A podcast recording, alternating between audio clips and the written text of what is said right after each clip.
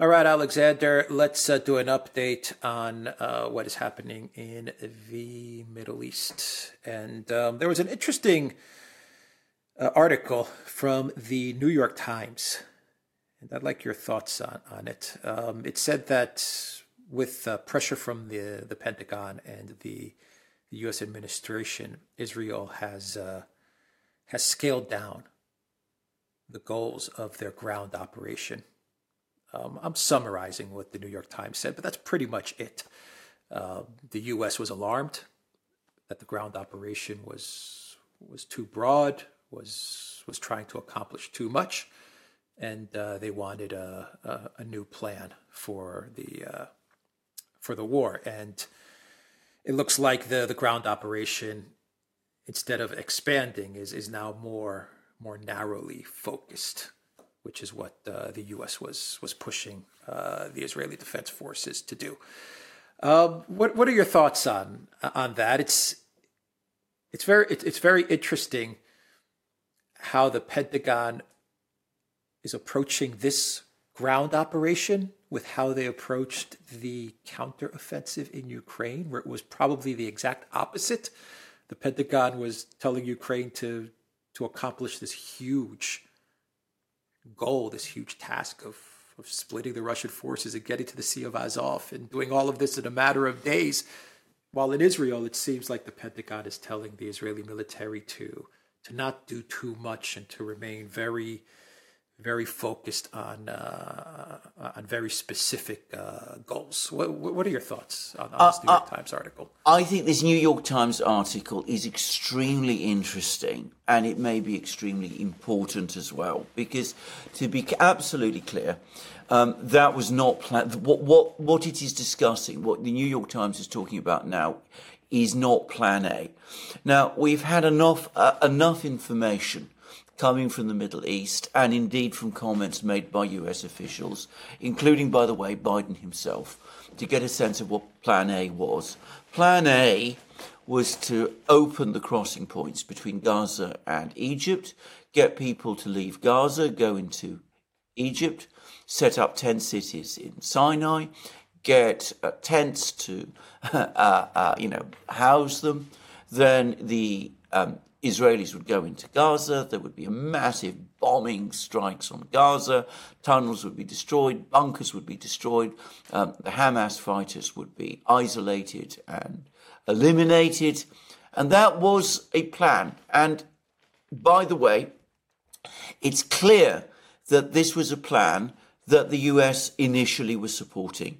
And again, you know, we, you have to put the pieces together. But if you pass carefully the comments of US officials, people like Blinken, people like Biden himself. They were basically signaling that they were supporting that plan. And if you take a step back and think about it, it is what we're talking about here is an operation very similar in some respects in its grandiosity to the counteroffensive that the Pentagon, the administration, basically forced upon Ukraine in the spring of summer of this year. So, big operation. Now, the fundamental difference, what, what eventually has caused this operation to be scaled down, is that the political resistance was overwhelming. Last week, Biden spoke to MBS, and MBS made it absolutely clear as clear that Saudi Arabia was dead against this whole idea. And without the Saudis, there was no chance that Israel, that Egypt would be persuaded to go along with it. And of course, the Egyptians have been completely opposed to this whole idea right from the get go. They don't want 2.3 million refugees in, uh, from Gaza on their territory. They don't want people who are supportive of the Muslim Brotherhood in Egypt which the Egyptian government is opposed to on their territory. They don't want to be seen assisting in a displacement of population from Gaza, which Arab opinion would say was ceding more of historic Palestine to Israel. So the Egyptians said absolutely, under no circumstances, no. And they were very rude. We discussed this uh, um, Al Sisi, the Egyptian president, was incredibly rude to Blinken when Blinken came and spoke to him after Blinken had already been given a rough ride by the Saudis, including by MBS. Um, the King of Jordan, the King of uh, the president of the Palestinian Authority, the president of uh, the, uh, Egypt again refused to meet with Biden. And as I said, Biden yesterday, I think it was yesterday or the day before yesterday, finally spoke to Al Sisi on the phone and basically told him this whole idea is called off. If you read the American readout, it's quite clear about this. So the result is that the population in Gaza remains within Gaza. So, given that this is so, you have to scale down the operation. You have to reduce its uh, its scale because you're not able to just fight over, in effect, a deserted city. And um, at the same time, they do con- need to continue some kind of military operation in Gaza. Israel is committed to destroying Hamas. So is the United States.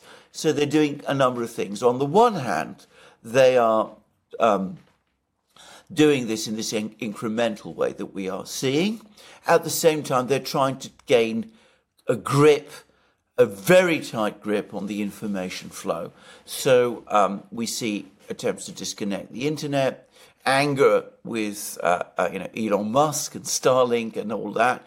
Even though I mean I think this has been misunderstood because from my understanding of it, um, Elon Musk was simply talking about providing Starlink services to UN agencies, and I mean I mean it was certainly not you know providing internet services across uh, Gaza or anything like that. But anyway. Um, tightening information control so that this operation, which some in some places, I think it was the Economist, I might be wrong there, uh, are saying could last a whole year, takes place out of sight, so that you know carried out gradually, but we don't get vast volumes of pictures coming out of Gaza showing bombs, bombing sites, and hospitals being bombed, and or hospitals perhaps being bombed. Let's not get into the weeds about that, all those kind of things. But anyway, no negative pictures coming out. And the, the hope is that the whole thing becomes routine. People stop being quite so interested in it. And um, eventually it drops off the, the news headlines and becomes background, a background story so that the, the United States, which has just suffered another defeat in the General Assembly, this was we were talking about the fact that we were going to get to the General Assembly, the UN General Assembly. Eventually, we've seen the first resolution go there, and it's passed, calling for a ceasefire. Anyway, the hope is that by normalising this, by making it a kind of routine event, having it always there chattering in the background, but not, you know, on the front pages, that some of the diplomatic pressure will come off. So I think that is where we are with the Gaza, um, the Gaza thing. I don't think it's going to work. I don't think this is a viable strategy myself, but I think this is Plan B. Why? Why do you not think it's a viable strategy? because why, why can't why, why can't Israel? Here's here's a quick question. Yeah why do you think this is not going to be a viable strategy? And why can't Israel do what um, what the Russian military did in Syria or what they did in Mariupol, which is where they create the the corridors? They, I mean, you remember the beginning of uh, of Mariupol, where people were passing via corridors and they were checking them and you know looking for the tattoos. The, oh that that that that whole uh, time period. Uh, why can't they do something like that? Yeah, and have the media report on it because yeah, it shows restraint. I guess. I mean, maybe we're yeah. past the point of restraint, yes. given yes. restraint, given everything that we've seen. Yes, but um, because thought. Because the well, for two reasons. First of all, there is a difference in scale. I mean, Gaza is ten times bigger than Mariupol. I mean, Mariupol is a city of two hundred seventy thousand. Gaza is a city of two point three million, and uh, so it's a difference in scale. Uh, Hamas is far larger. Allegedly, it has forty thousand fighters. There's this huge tunnel network. And Mariupol took about, from memory, about two months to resolve. This, we've been told, might last a whole year. That is an extremely long time. And the other reason is, of course, that the politics are completely different. The politics of Mariupol and these places is that they're part of, they're battles that are taking place in the context of a very, very much bigger war in cities, but Mariupol and Bakhmut and those places, which are, bear in mind, in Russian speaking areas and where, let's be careful what we say, a proportion of the population, perhaps a majority, are sympathetic to Russia. That is not the case in Gaza at all. In Gaza, this is a military operation conducted by Israel against an Arab Palestinian Islamic city. And why is it not going to work? Because I think that there are enough people across the Middle East, in um, you know the Palestinian territories, in um, other Arab countries, in Iran, whose in, who, whose interests are to keep this thing alive, to keep this thing, you know, at centre of attention. And I think that ultimately they will be able to succeed. They can always arrange events elsewhere in the Middle East on the Palestinian territories to ensure that this situation in Gaza begins, you know, remains, um, you know, at centre of attention. And I think that this will also be true of various other agencies as well, even some of the humanitarian agencies. So far from being a strategy, you know, trying to dial it down in terms of publicity prolong it. My own view is that, on the contrary, prolonging this over the course of a whole year actually is going to create more political problems than it's going to solve.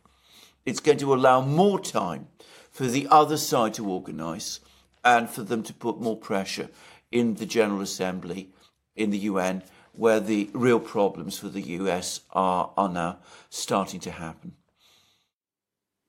Yeah, but uh, the the alternative would be what though? To go to, to to continue to do what they're doing, which is to to just demolish the whole the whole area. I mean, that's that's not obviously yeah. that's that's not a solution at all. No, and, no, and and the images that have been getting no. out are quite horrific. Yes, shocking for, the world. I think for, yes. for the entire world, even the yes. United States, yes. even for citizens in the United States. I mean, we can see that this issue is even tearing apart the Democrat Party. Yes, I mean, yes. even even we're seeing splits in in, in, in what we thought was was an un unbreakable unity in the Democrat Party. We're starting to see that they're even dividing on this issue because of of what they've seen coming out of of Gaza. I mean.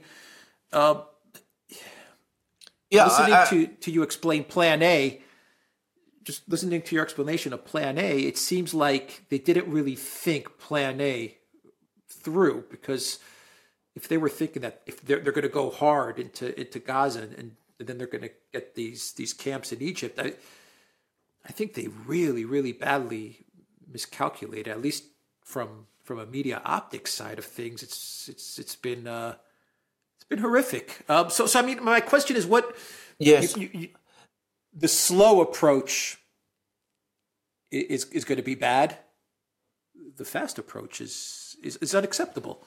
Well, indeed, and this is where we come back to the initial reaction to this event, because this is where I think uh, fundamental mistakes were made. Because um, uh, one way or the other, the Israel and the United States opted immediately for a military response. And I'm not saying, by the way, that there shouldn't have been a military response. A military response was undoubtedly inevitable and needed given what Hamas did on the 7th of October. But they didn't they didn't balance that military response that they needed to take with a political one. Now, what should they have done? You know, we're now past the point where this can happen, and it is fair to say that from this point on, all the options now start to become very difficult and very bad. But what should they have done? I'm going to make a number of suggestions. I think the first thing that needed to happen directly after the 7th of October is that Biden should have been working the phones, talking all, to all the Arab leaders. I think that there was huge revulsion across the world at what Hamas did on the 7th of October.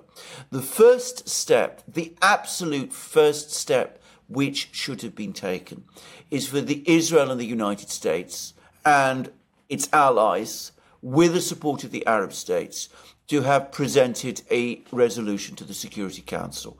That resolution should have called for Hamas to um, condemn unequivocally what had happened on the 7th of October and to hand over all of the people who were responsible. That would have been the first step. When Hamas refused, as it would have been bound to do, we would have got further resolutions from the Security Council. Uh, ultimately, a resolution under Chapter 7 saying that Hamas was a terrorist organization and threatening consequences to Hamas if he didn't immediately comply with the demands of the Security Council. And that would have caused splits. That would have split Hamas from the rest of the Palestinian leadership. It would have isolated Hamas internationally. It would have opened the door for action against Hamas and its various agencies around the world. And it would have created, uh, you know, pressure within Gaza itself for a repudiation by people there of Hamas. And eventually you would have wanted to create splits within the organization and things of that kind. And of course, military action as well. You know, action to arrest Hamas officials, to refer them to the UN, uh, to the International Criminal Court, that kind of thing. Now, it would have taken time. It would have been slow, it, but it would have eventually, I'm confident, have achieved things. And of course, by the way, I forgot to mention um, unequivocal demands for the immediate release of hostages, all the hostages that Hamas should take, and again, that should have been defined as terrorism, demands that they release them. The US didn't do that. Probably because the exact opposite. They did the exact opposite. They didn't sure. take that. They didn't take that approach.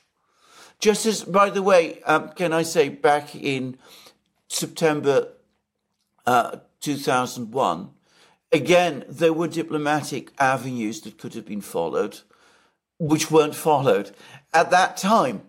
Uh, and they, they made exactly the same mistake. They immediately went for a, a military solution. They did not work with the global community. It the, this particular case, probably there would have been worries that if they did that, that might have opened up discussions about the longer term problems in the Middle East. There might have been calls from the global community for moves to um, start, you know, negotiations to resolve um, the Palestinian-Israeli issue. But the United States could have handled that if it had taken the approach that I'm discussing. But of course, it didn't do that. It we had Biden instead going to Israel, giving you know complete support to the Israelis as they went for this kind of military operation, and that's why we find ourselves in the situation that we are in today. Um, you have to think these things through. You have to work out what you're doing. You need and you know, I accept this is very difficult. I mean, I, I understand that what happened on the 7th of October was absolutely uh, you know, appalling, uh, um, outrageous, um, terrible attacks on civilians, taking of hostages, all these gruesome, awful things. But it was intended to provoke a unilateral military response.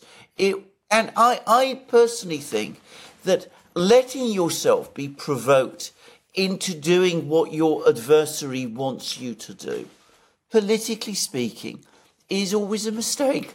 Um, you need always, in these situations, you need to act with the highest degree of discipline. And you need to think through your plans, work out what they are, consult widely, talk to all the various experts, bring in the various experts, of whom there are lots of them about the Middle East in the United States. I mean, you know, academics, people of that kind in, in, in London as well. Uh, take, you know, give yourself a week to think through what you're going to do, work the phones, talk to other world leaders, and then you will arrive at a much better solution. That wasn't what happened. And well, as I said, we see ourselves in the situation we're in now. Everything you're describing to me is is could have been approached if you had just watched how how, how the Russians dealt with uh, their situation on February 20, 20 22nd, 20, yeah. 23, 24, I forgot the exact date yeah. of, uh, of the SMO. You know, a lot of people mock the, the term special military operation. I mean, we sometimes, you know, okay, SMO. But, you know, there's, there, there's a little bit of, of restraint and wisdom to, to how the Russians thought it out. And, and what you described was not, I mean, what we got is a declaration of war, right? And a lot of people, you know, when when the Ukraine uh, conflict broke broke out, a lot of people were saying, when is when, when is the Russian government going to declare war? When is this war? Uh, they never did, and they never have, and, look, and I don't think they ever will. No, because they purposefully wanted to to approach it in a in a different way, and everything that you described wasn't what you would have done. What you were describing, your suggestions, th- those seem like it within the, the framework of a special uh, military operation. You're not going to war. You're going to find certain people. You're going to arrest them. It's, it's going to take time. But your goal isn't to destroy, displace, demolish Gaza. Your goal is to is is, is to deal with Hamas. Well, what the you know, Russian, I'm, I'm, I'm, you, you, you, you, are completely right. It, I mean, was a declaration of war. And then everything that happened was, was is and is happening is just catastrophic. Yeah, where they could have taken a page from from Putin and said, "Okay, I'm not saying we should compare these conflicts. Yeah. It's apples to oranges, but I'm just saying they should have realized this could have had a different uh, approach taken." Absolutely. I mean, what the Russians did on the 22nd of February is obviously they declared uh, last year they declared the SMO but almost immediately, literally this following day, they, they, they, they agreed, they, they sat down with the Ukrainians and negotiated. And they went on negotiating, if you remember, for uh, two months, and they nearly came to an agreement. I mean, completely different. It was a completely different approach. And of course, as we know, the negotiations eventually collapsed. But the very fact that the Russians went through the process of negotiations and acted in what was seen as a measured way and went out of their way to say we're not attacking infrastructure, we're not civilian infrastructure, and all of those things. What they did was that it made it seem to most of the world that they were acting um, in a restrained and disciplined fashion. And of course, there's been an enormous Water, amount of electricity, exactly, food. food exactly. Nothing exactly. was destroyed. Yeah. Exactly. Now, of course, there's been an enormous amount of criticism of that in Russia itself, by the way, but Putin and the government had the discipline to respond in that kind of way. Now, you're talking absolutely correctly because, of course, by in effect declaring war on Hamas, they are treating Hamas as a political and state actor because that is what a war is. Whereas if they'd approached it differently, they could have approached it instead as a political, uh, rather as a terrorist and criminal organization. And uh, th- this is this was the mistake they made. Because now, of course, Hamas is able to say that they are leading the Palestinian resistance and that they are part of a war and that they're an army fighting a war Whereas, as I said, if, the, if a different approach had been taken right at the start, you could have said that they were a criminal organization which engages in terrorism and it needs to be treated not just by Israel, but by the entire world, including by the Palestinians themselves, as a, a criminal, a criminal organization and a terrorist organization and isolated in that kind of way. Now, had that happened, obviously, there would have been a lot of people in the Middle East on the Palestinian territories who would have been resistant to that. But they would have been on the defensive politically. They would have been on the defensive on the back foot. And I'm going to say straightforwardly, I think the big Arab countries, Saudi Arabia and Egypt, would have supported that position. I think had that approach been taken, the the approach that I've described, you would have found that ultimately the Arab League would have supported it. Bear in mind that most Arab states detest the Muslim Brotherhood, which is ultimately the organization with, to which Hamas is linked. The Egyptian government regards the uh, Muslim Brotherhood as essentially a terrorist organization in its midst. The Syrian government fought a prolonged war against the Muslim gov- gov- uh, Brotherhood in Syria. We, we know all about that. The Saudis dislike the Muslim Brotherhood for all kinds of reasons. It should not have been difficult, actually. You think about it in that way, to mobilize Arab opinion and world opinion behind it. And of course, Putin himself has no truck with Islamic terrorists, as we know. He's fought them in the Caucasus, and he's fought them in Syria, and he's fought them in other places, and the Chinese have fought them as well. So, you know, if you work all of that, if you play on all of that effectively, then mobilizing global opinion, isolating Hamas, breaking down Hamas, because of course, under that kind of pressure, you start to get inevitably dissensions and quarrels start to appear because parts of Hamas have been thinking of themselves as, um, you know, civilian, a civilian uh, uh, movement in control of the government of Gaza and all of that. If you get that kind of move, they lose the support of UN agencies. The UN, if it's a branded a criminal terrorist organization, the UN would stop working with them you, you, you could see how the pressure over time would have worked and would have started to achieve positive political outcomes for the United States and for Israel. I'm going to say that here, the fact that the wrong course was taken, for me, the blame rests overwhelmingly with the Biden administration. Uh, given the realities, given the realities in Israel, given what happened in Israel, it, you know, I can completely understand why Israel did what it did. I mean, you know, very difficult to see how Netanyahu and his ministers, uh, under that kind of pressure, you know, would have left to themselves taken a different course. But the United States has overwhelming influence in Israel. A strong, purposeful, intelligent administration would have come out publicly and said to the Israelis, no, don't go down this road. You must take this other approach.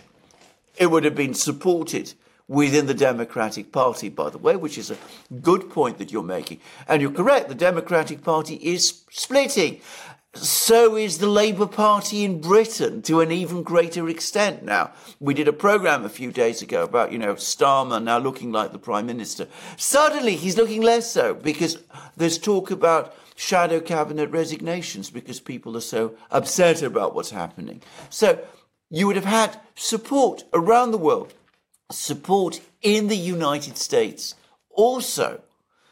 Had this other approach been taken, Biden told the Israelis reputedly, don't repeat the mistakes we made after 9 11. The reality is, Biden repeated the mistakes the US made after 9 11. He was the decision maker that should have acted at that time And uh, I'm not even going to use the word restraint. I'm talking about discipline. Take a disciplined approach to this problem. And he didn't do it. He failed again. And he failed catastrophically. He had this catastrophic trip to the Middle East, which we did a whole program about. He's had this huge armada to the Middle East. Uh, he's, I mean, I'm convinced, by the way, that they're still thinking about war with Iran, despite everything. All of this, he made every conceivable mistake in this in this situation, and the blame and responsibility lies overwhelmingly with him. I was going to say the same exact thing that you're saying. I mean, look, labor is splitting, the Democrats are splitting uh, because the images are too much for people to handle. Yeah. Yes. I mean, people are shocked, outraged, furious, uh, angry, sad. I mean, the images are horrific. What is happening in Gaza? I mean, it, it's you, you, can't argue that. that Absolutely. everything that people are seeing is shocking, shocking beyond belief. And um, and the blame 100% lies with Biden and the Biden White House. And you just you said the two reasons why why they messed up so bad on this. I think one of the reasons that you that you highlighted is that maybe, no, definitely, we've talked about this many times, they don't have the diplomatic skill for this type of stuff. Let's face it, they just don't. They don't have Sergei Lavrov. No. They don't have Wang Yi. They, they, they don't have uh, Jaishankar. They don't have these people. No. They have Blinken and Nuland and Sullivan. Let's just, just be honest. They don't have people that can think like this. These people have one default position, and it's, you know, put your foot on the pedal and slam the car into the wall. I mean, that's, that's their default position. That's their answer to everything. Everything's a nail, and they're the hammer. Exactly. So they, they, they, they couldn't think like, like what, what we're describing here, what you just described um, this this approach, and they couldn't advise Israel on this because they just it's just not in their they're not capable of it. They don't have that skill set. But the other reason is what you mentioned is that um, the other side of uh, of the Biden White House is the neocon side, the hardcore neocon side that took advantage of this situation, that saw an opportunity instead of de-escalating, instead of trying to prevent a wider war, instead of trying to get the, the, the, the, Arab states on your side, instead of trying to get Russia on your side, they said, well, this is our opportunity to finally take out Iran. We got it now. So let's connect Hamas to Iran, just like Iraq, just like Al Qaeda. They connected to Iraq somehow. There was no, no connection, but all of a sudden it was uh, Saddam that took down the, the towers and everyone went along with it. They're doing the same thing now. And, and, and they just, they took advantage and they're taking advantage of the situation in order to get to, to that war with Iran. And that's why they, they couldn't go down the, the other path, which was clearly, clearly there. Yes, you absolutely. Know, Biden's trip was a disaster. Yes. Yes. Can't send Biden to, to do these things. He doesn't yes. have the skill to do these things. No, exactly. So you know we have a, a we have a situation in the Middle East which is getting out of control. And as I said, I, I, generally, truly do not believe that it is going to be possible to control the situation in the way that I think the Biden administration hopes. And uh, for a year, and by the way, I mean, again, you know, it's the Israelis, no doubt, themselves want to, you know, control the information flow from Gaza. But the, the people who want that most, again, are the Biden people because that is what they do. Ultimately, they're all about information flow and manipulating opinion and, you know, getting the right headlines and the right discussions and things of this kind. So, I mean, it, it, but this is too big a situation. It's a situation that far too many people are interested in for this to work. Yeah. This is a, a situation that could take us to, to a world war. Yes. So obviously everyone's concerned. It's, this, is, this touches everybody. Yeah. So, yeah. The, media headlines and optics, that's, that's the way they yes. think. Yes. And, uh, yeah. They really messed up in a big, big way. Yeah. All right. Uh, well, let's let's end it there. The Duran.locals.com. We are on Rumble, Odysee, BitChute, Telegram, Rokfin, and Twitter X. And go to the Duran shop. 20% off. Use the code the Duran20. Take care.